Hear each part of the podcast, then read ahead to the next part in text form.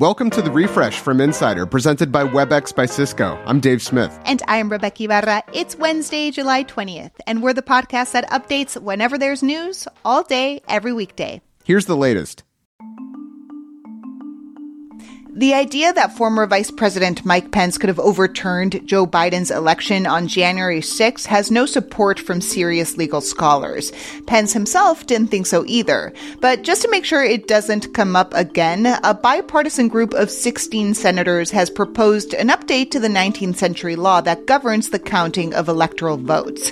Among the changes, making it harder to challenge a state's electors and making it clear that the VP has no discretion over the results.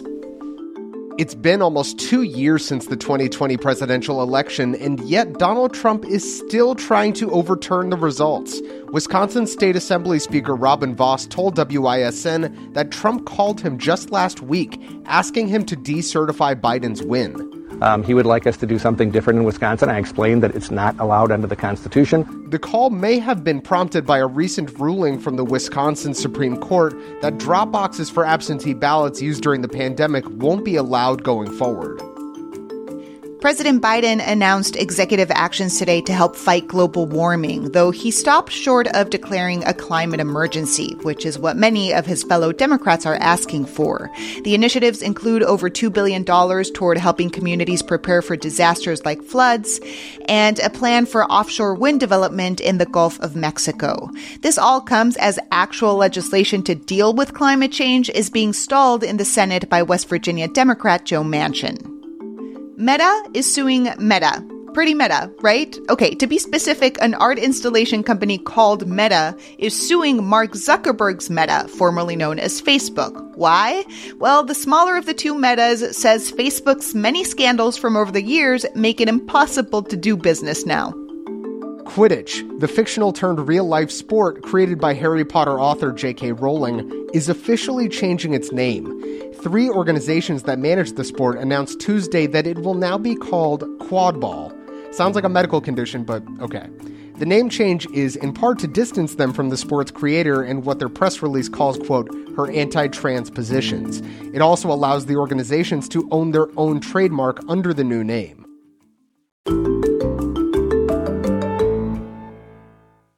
Today and every day, we're updating the refresh from Insider as news happens, so check back whenever you want to know the latest. Coming up, we look at one of the many impacts of overturning Roe v. Wade. For public health researchers, the court's decision may be catastrophic. The changing world of hybrid work offers new possibilities. WebEx enables them with an open platform and many integrated partners like Calendly, Gong, and HubSpot. Powerful partnerships power hybrid work. Visit apphub.webex.com. WebEx, working for everyone. Britain's Conservative Party leadership has selected two candidates to replace Boris Johnson as UK Prime Minister. It's now down to former Finance Minister Rishi Sunak and Foreign Secretary Liz Truss. All Conservative Party leaders will vote on the winner by early September. Johnson will remain in place until then, but he did give some parting words of advice to his colleagues today. Number one, stay close to the Americans, stick up for the Ukrainians, stick up for freedom and democracy everywhere. Uh, I want to thank everybody here and hasta la vista, baby. Thank you the 16 people who agreed to serve as fake electors in Georgia and interfere in the 2020 presidential election are now considered targets in an ongoing criminal investigation. It's a shift in Fulton County District Attorney Fani Willis's probe into Donald Trump and his allies' efforts to overturn the 2020 election results in Georgia and a sign that criminal charges may be coming for those fake electors and possibly for the former president. Daria Kasatkina, Russia's top female tennis player, has come out as gay. The 25 year old told a Russian blogger that she's dating figure skater Natalia Zabiako, and shortly after the interview, she posted a picture of them together on social media. It's a brave move. Kasatkina says in Russia she would never be able to even hold hands with her girlfriend in public. And because Russia has banned anything it sees as promoting gay relationships, she says being out may exile her from her home country. The House has passed a bill to protect same sex marriage. Every Democrat voted in favor of the Respect for Marriage Act, which would codify the right nationwide. 47 Republicans, including Liz Cheney, are on the record as voting yes. Same sex marriage is the law of the land under a 2015 Supreme Court ruling, but Justice Clarence Thomas signaled the court's conservative majority may overturn that right. The House bill will most likely not pass in the Senate. Amazon is fed up with all the fake reviews, so it's going after people who make them happen. In a press release, Amazon says it's suing administrators from more than 11,000 different Facebook groups that allegedly helped people post fake reviews on Amazon in exchange for free products. Facebook parent Meta says it's already removed more than 5,000 fake review groups since 2020. Nearly a month since the Supreme Court struck down the right to an abortion as the law of the land, we're seeing a more complex state by state picture of who's able to get an abortion.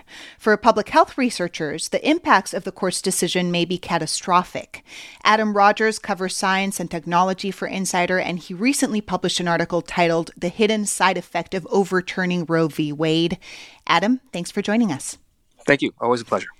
In your story, you write that it's not just that abortions will be harder for people to get after the Supreme Court Dobbs decision, but that verifiable data about abortions will be harder to come by. Explain. Well, that's always been a challenge because abortion has been a politically sensitive issue and because there were already states that were having extremely restrictive regimes about who could get abortions and when. It was even difficult to know for public health researchers how many abortions were being performed in each state. But to understand that, you have to understand where the people who were getting abortions came from. And that's the sort of information that now, because of increasing criminalization in states uh, and, and, because of the Dobbs decision, um, people are going to be more reluctant to perhaps give to an abortion provider. And abortion providers may become more reluctant to ask for because it's not mm-hmm. something they need to give care and they don't want to get subpoenaed. They want to protect their own clinics and they want to protect their patients. And that's just an example of how many abortions are being done and where and for whom. That doesn't even take into account the really well understood but profound potential public health and socioeconomic implications of restricting and criminalizing abortion that people have seen in other countries that people saw before Roe v. Wade in the United States and are now hoping to track in the United States, but are concerned that they're not going to be able to because of the consequences of the Dobbs decision.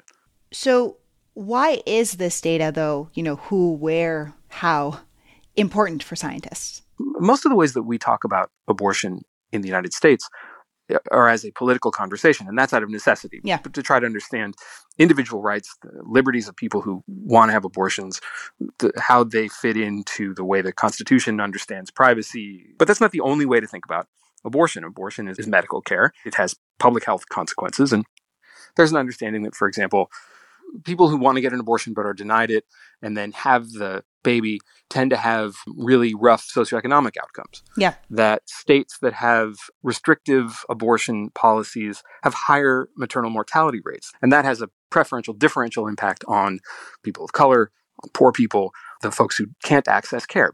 What's interesting about this is that you write that the Supreme Court justices were actually presented with very good data and they chose to ignore it. So not in the decision, but when the when the oral arguments were being done in front of the court, one of the attorneys presented a lot of this data. It had socioeconomic numbers, maternal mortality numbers, the kind of the, the kind of stuff that goes wrong when you when you criminalize abortion. And John Roberts, Chief Justice of the court, said essentially, putting all that data aside, let's get back to and what he wanted to get back to was what time uh, during gestation you could get an abortion. It was this moment of, of the Chief Justice of the Supreme Court of the United States saying, like, molest me not with those numbers. I don't want to talk about that data. I want to talk about the political implications here. I want to talk about the politics. And so it was head snapping for the public health researchers, for scientists watching that, for a Supreme Court justice to say, I don't want to talk about that data. I'm not going to use that to make the decision. They sort of look at that and go, well, what am I supposed to do? What am I doing here? What's the point of me if you're not going to use this to make this policy? What are we doing? Because otherwise, at the most reductionist level, that is taking religious arguments to make policy because it's the religious arguments that are being used to kind of decide when that collection of cells becomes a person. That's a very hard problem to solve. It's a hard problem to solve for philosophers, it's a hard problem to solve for scientists, but it's how policy is getting made. So, going back to that somewhat cynical, I guess, idea that comes up in your piece. You know, why bother with more research in this area? Pointing again to the fact that Justice John Roberts acknowledged ignoring abortion data when deciding the Dobbs case. Do you have an answer for your own question? Why are researchers still bothering to gather this data? Yeah, I mean, one of my answers comes from one of the researchers I talked to who's been doing this for decades, who sort of said, This is the way you're supposed to make decisions. We make decisions based on data and doing research and analysis. And so that's a, a little bit of naivete, yeah. I suppose, and thinking that, that, like, how else are you going to do it? This is what there is. And, and there will be differences state by state.